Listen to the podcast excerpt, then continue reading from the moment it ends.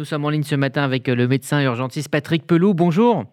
Bonjour. Merci d'être avec nous euh, ce matin. Alors Merci. Le syndicat euh, Samu Urgence de France parle d'une situation jamais vue à cette période. Est-ce que vous, euh, sur le terrain, vous le constatez ? Ah oui, oui, oui. oui. C'est, c'est... Nous, sommes, nous sommes dans une situation de crise absolument inédite et épouvantable. Et euh, je, je combats d'ailleurs, si vous voulez, paradoxalement, euh, cette, cette organisation syndicale dont le président est conseiller du président de la République, euh, joue là-dessus pour dire qu'il faut limiter l'accès aux urgences, ce que je combats avec force. C'est-à-dire qu'en fait, là, on est en train de, d'empêcher les gens de, de se rendre aux urgences. C'est extrêmement dangereux.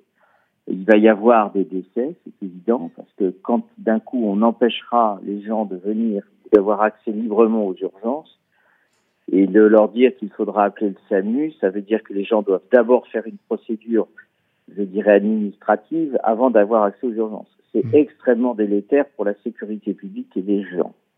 Bon, premièrement. Deuxièmement, l'État ne respecte pas la loi.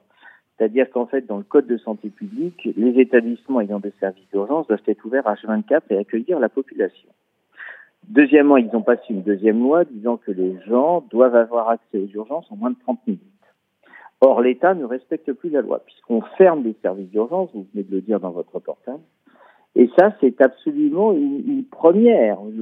C'est, c'est, c'est insensé, parce que vous imaginez bien, les gens ont confiance et se disent, il y a un service d'urgence à côté de chez nous, si on a un problème, on y va. Et euh, en fait, euh, bah, c'est fermé. Donc, vous imaginez les conséquences que ça a. Conséquence en cascade, puisque bien entendu les pompiers maintenant, quand ils se déplacent, ils ne font plus euh, une demi-heure d'intervention, mais deux heures euh, par exemple. Et ça, c'est, c'est pas, c'est pas possible, c'est pas entendable. Alors, il y a euh, tout de même un, un problème de, de moyens qu'il faut régler euh, de, matière, de manière immédiate pour, pour cet été, un problème donc de, de, de main-d'œuvre, hein, tout, tout simplement. On sait évidemment Alors, que cela prend du temps. Que faire, euh, que préconiser là pour les, pour les semaines à venir pour, pour éviter euh, ce, que, ce que tout le monde craint, c'est-à-dire euh, voilà, des, des urgences totalement surchargées cet été ? Alors, ce qu'il faut comprendre, c'est que quand ils ont fait le Ségur, ils se sont intéressés qu'aux métiers qui ne font pas, justement, des gardes de nuit, de la permanence des soins, comme on appelle ça, c'est-à-dire le travail, euh, la nuit, les jours fériés, les, les, les week-ends. Bon. Donc, il faut, euh, je dirais, un Ségur deux pour s'intéresser à la permanence des soins. Deuxièmement, il faut valoriser de, euh, de d'un point de vue financier et salarial, valoriser le travail de nuit pour l'ensemble des personnels. Et pour les praticiens hospitaliers, il faut doubler la rémunération de la garde.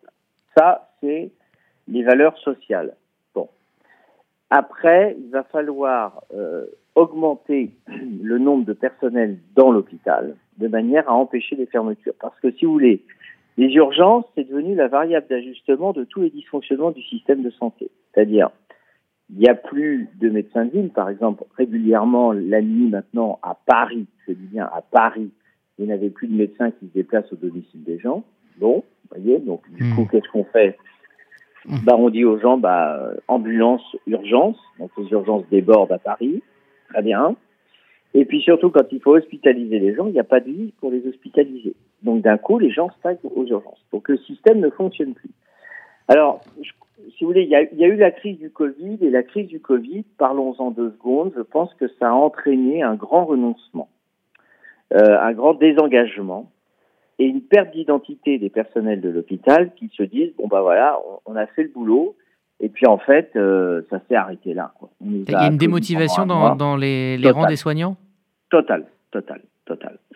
Puis alors, c'est pas avec la nouvelle ministre que ça donne envie, hein, je dois vous avouer. Hein, on a, ça donne quand même pas envie d'y aller, quoi. Hein. Euh, donc du coup, on se dit, ce qu'il faut, c'est vraiment un, un big bang euh, qui passe par des mesures sociales, par une rénovation de la démocratie à l'intérieur de l'hôpital, changer les choses, euh, permettre aux services de revenir, parce qu'ils avaient organisé, c'était un truc de fou. Euh, dans les années deux mille huit, il avait dit les hôpitaux maintenant s'organisent en pôle, enfin voilà, puis vous avez des, des médecins qui sont devenus plus narcissiques pervers qu'autre chose euh, en dirigeant ces pôles.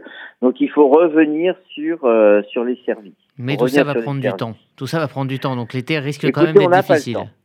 On n'a pas le temps et en effet, donc du coup, attendez-vous à avoir sur la une des gens qui vont décéder en allant aux urgences ou en n'ayant pas de service d'urgence ouvert. Ça, il faut le savoir.